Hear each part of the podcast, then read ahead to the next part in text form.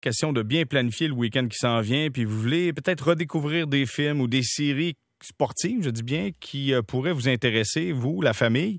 Euh, je me suis dit, pourquoi pas demander à la king des kings euh, du cinéma et de la série télé, Thérèse Parisien, qui est avec nous. Salut Thérèse. Salut Jérémy. C'est gentil d'avoir accepté l'invitation, Ben, Thérèse. Écoute, je suis en confinement chez nous. Je vois personne depuis comme dix jours à peu près. Alors, je suis assez contente. Bon, OK, numéro un. Thérèse, bon, Ouais. débutons avec Netflix. Ouais. Série sportive Netflix, qu'est-ce qu'on peut trouver qui est pas pire, qui est le fun à regarder? là? Ben, écoute, je- une série, je pense, on s'était parlé déjà. Il me semble que tu l'avais vu, c'est Icarus. Ah, ça, c'est excellent. Ouais, voilà. Alors, euh, écoute, c'est bon, évidemment, Brian Fogel qui décide de découvrir un cycliste amateur, un gars qui est vraiment euh, un gars brillant qui décide de découvrir la vérité sur le dopage dans le sport. Et là, tu sais que le dopage dans le sport, il y avait comme pour lui là, c'était clair que tout le monde se dopait. Ouais. Il, avait- il a fait des courses cyclistes, euh, il avait fait des compétitions et évidemment, c'était un fan fini de Lance Armstrong. Exact. Mais là, on Et commence euh, à découvrir ça là-dedans. C'est incroyable, cette Ah! série-là. là. Non, non. Ça, là, moi, moi je, ça, m'a jeté par terre parce que, d'abord, il veut, lui, euh, il décide pour le prouver, mais pour prouver que ça se fait, faut qu'il fasse. Donc, faut qu'il se dope, faut qu'il teste négatif, qu'il fasse comme tout le monde. Ouais. Puis prouver que la machine, il décide, lui, de tester la machine. Alors, on, on lui suggère de faire connaissance avec un Russe qui va l'aider. Écoute, Un Grigory... russe qui va l'aider, qui va devenir assez populaire, merci aussi. Hein? Hey, pas à peu près. Et Grigory Rodchenkov, il faut que vous voyez ça parce qu'Icarus, vraiment, il y a une montée là-dedans. Tu sais, quand ça commence, tu vois ce jeune, ce, ce jeune gars qui, qui dit, hey, je vais tester, je vais y aller. Et il rencontre ce russe-là qui, qui est complètement sauté. En tout cas, il le voit la première fois, tu sais, comme en, en Skype, là, tu sais, en- par vidéo. Et là, c'est drôle parce que tu, tu dis, mais c'est qui ce, ce, ce, ce gars-là, tu sais, qui est ce, ce personnage? Et là, vraiment, ça déboule, ça déboule parce que là, il, ce personnage-là lui dit, hein, tu veux tester négatif, puis il se met à rire, mais un rire complètement fou. Et il dit, ben, c'est tellement facile, et il arrange tout ça. Et tu vas voir après ça que ce jeune homme-là, Brian Fogel, se retrouve dans la, dans une histoire, se retrouve emporté dans une histoire. Je vais pas vous raconter le, le reste parce que, mais c'est vraiment, c'est pas lui qui gagne tout de suite. Mettons que le russe est assez fort puis s'en sort assez euh, assez bien, comme ben des Russes s'en sont sortis. si Exactement, mais il faut comprendre que euh, Grigory Rodchenkov, c'est lui le, le lanceur d'alerte pour tout ce qui est le dopage de la Voilà. Russie. Donc, c'est lui qui générait tout ce qui se faisait en Russie. Puis en même temps, durant qu'on est en train de suivre un documentaire, eh ben tout ça sort. Donc, l'acteur principal est avec le réalisateur de cette série-là. Fait que la série qui était qui a débuté sur le gars. Ça qui- devient comme un thriller. Exact, exact. Tu suis ça comme si c'était un, c'était un 24-7. Là. Tu suis ça Oh, tout le oui. temps, qu'est-ce qui se passe? C'est palpitant. Icarus, Ouais, vraiment, c'est palpitant. Moi, j'ai adoré. Ouais. J'ai adoré Alors, ça. si ça vous tente, c'est sur Netflix. Une autre chose que j'ai vue sur Netflix, puis qui m'a euh, du sport au meurtre dans la tête d'Aaron Hernandez. Ah, je l'ai vu. J'ai vu un petit bout. J'ai vu deux épisodes, ben, je pense. C'est quoi? Il y a trois épisodes, puis euh, à un moment donné, bon, évidemment, c'est le joueur de foot américain euh, qui avait été sélectionné avec les pour, pour les euh, Patriots Patriots. de, de la Nouvelle-Angleterre en août 2012. Écoute, il s'entraînait avec Tom Brady, tout allait assez bien. Et il avait comme signé un contrat. Et euh, il a été arrêté puis inculpé de meurtre dans la même année, emprisonné en juin 2013, condamné à la prison à vie. Euh, et là, c'est son procès, puis tout ce qu'il avait dans sa tête, que- qu'est-ce qui est arrivé?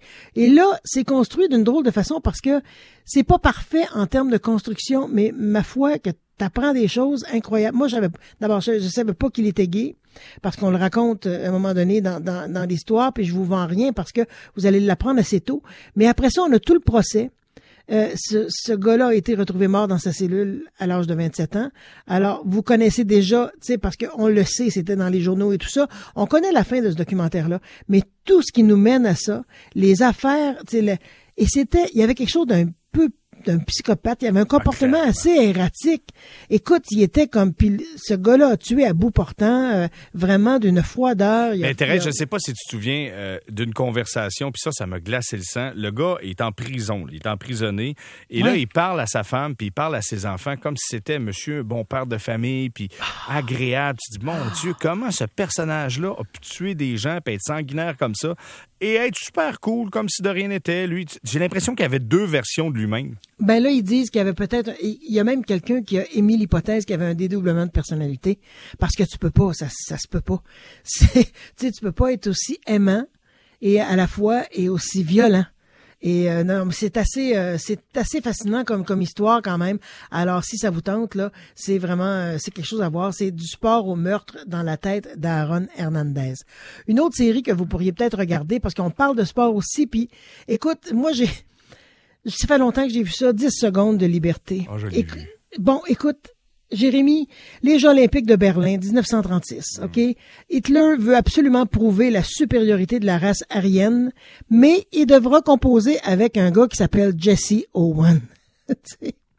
Et là, évidemment, c'est euh, c'est une histoire absolument fascinante parce que Jesse Owen décide, euh, il va s'entraîner, Larry Snyder décide de le prendre sous son aile, et là, il décide d'aller, puis, puis écoute, il décide de s'entraîner et d'aller aux Jeux olympiques. Tout le monde veut l'empêcher d'aller aux Jeux, aux Jeux olympiques. Il y a des scènes mémorables d'intimidation là-dedans.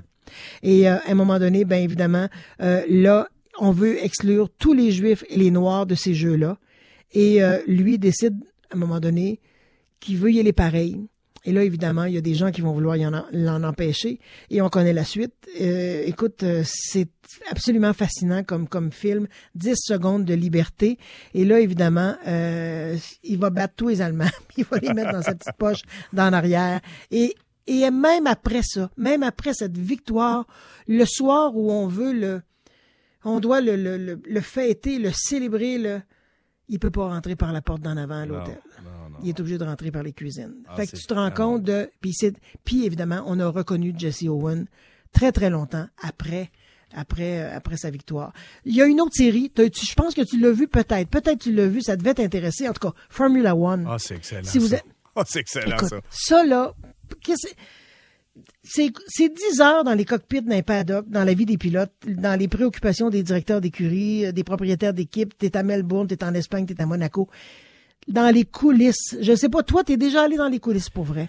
Ben, écoute, moi, j'ai pas fait les coulisses de la F1, mais je peux dire une chose. Si vous pensez qu'on a. Parce que là, il y a deux saisons, OK? Donc, ce qu'on ce qu'on voit cette année, c'est la saison de l'an passé. Et si Moi, vous- j'ai vu que la première. J'ai vu, euh, oui, c'est ça. OK. La fait deuxième, est, es-tu sorti la deuxième? Et la, la deuxième saison est sortie, et sur Ah. Netflix également. J'ai j'ai Tu vois? commencé la deuxième saison. Fait que tu te souviens qu'à la première émission de la première saison, on surveillait l'écurie Haas, qui est un, un propriétaire américain. Ça allait super bien, puis à un moment donné, les mécanos ont mal fixé les roues. Les Ah, deux bon. voitures ont été euh, ont été ouais. de la course, et là, c'était l'hécatombe, puis on suit ça en direct. Fait que donc, on commence la deuxième année, et on suit encore Haas, puis Haas a encore des problèmes, puis perdent des commanditaires. Donc, ça, c'est arrivé l'année passée. Fait que, en fait, c'est pas l'histoire de la saison qu'on suit. On suit des histoires incroyables à travers les différentes, euh, les différentes écuries.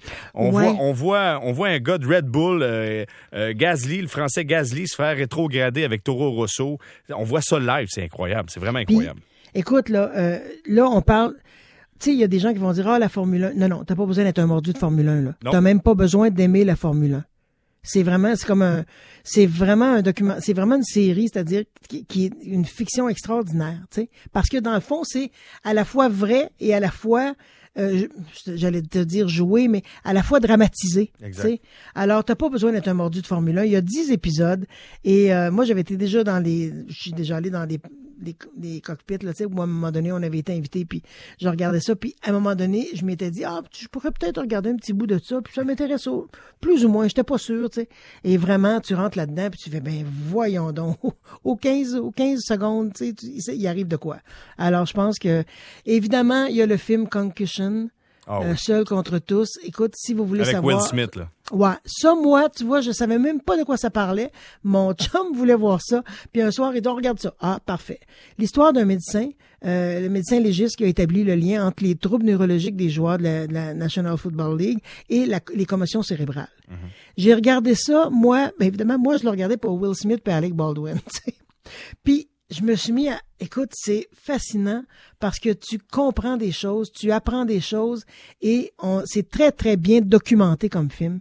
J'ai pogné de quoi, moi, quand j'avais vu ça. Vraiment, euh, sur, euh, puis là, tu vois les, les, les, les vieux joueurs de la NFL qui sont malades. qui Webster. sont, tu sais, ah, c'est effrayant, tu sais, puis qui sont, qui, qui ne, qui reconnaissent plus leur famille, qui, qui deviennent violents.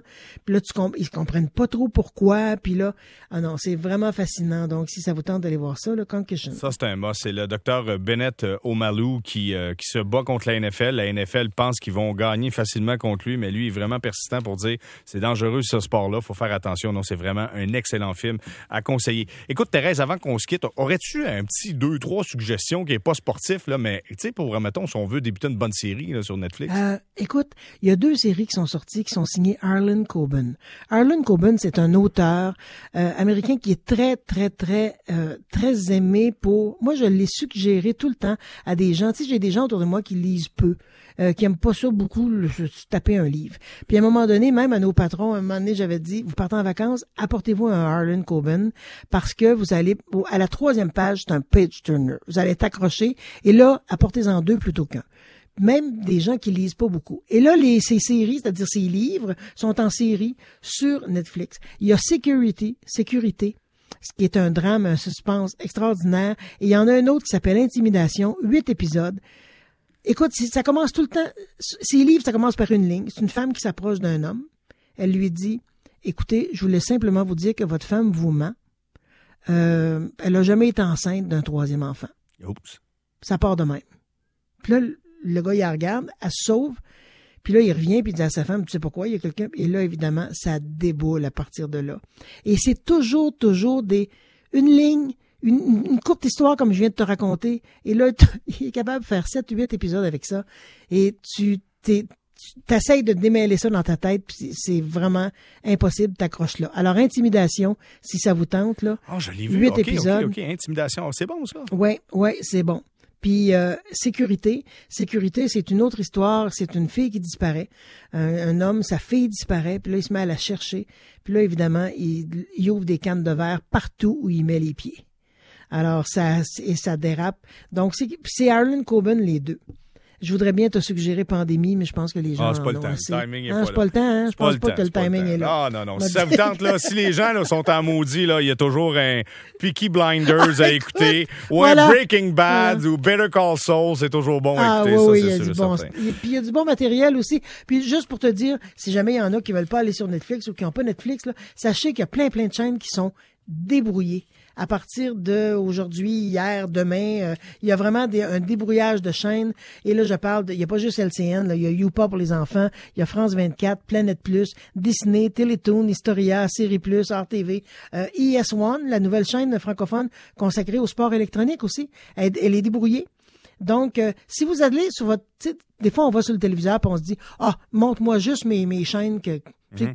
auxquelles je suis abonné, je veux pas voir le reste ben là, allez voir le reste parce qu'il y a plein, plein de chaînes de débrouiller. Vous allez trouver des affaires là pas mal intéressantes et vous allez peut-être découvrir, découvrir, pardon, ES1, qui est la nouvelle chaîne francophone, en fait. Elle est francophone, cette chaîne-là, consacrée au sport électronique.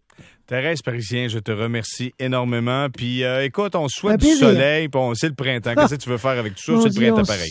On souhaite n'importe quoi pour nous faire un peu revivre, mais en attendant, on reste à la maison. Merci beaucoup, Thérèse. Salut!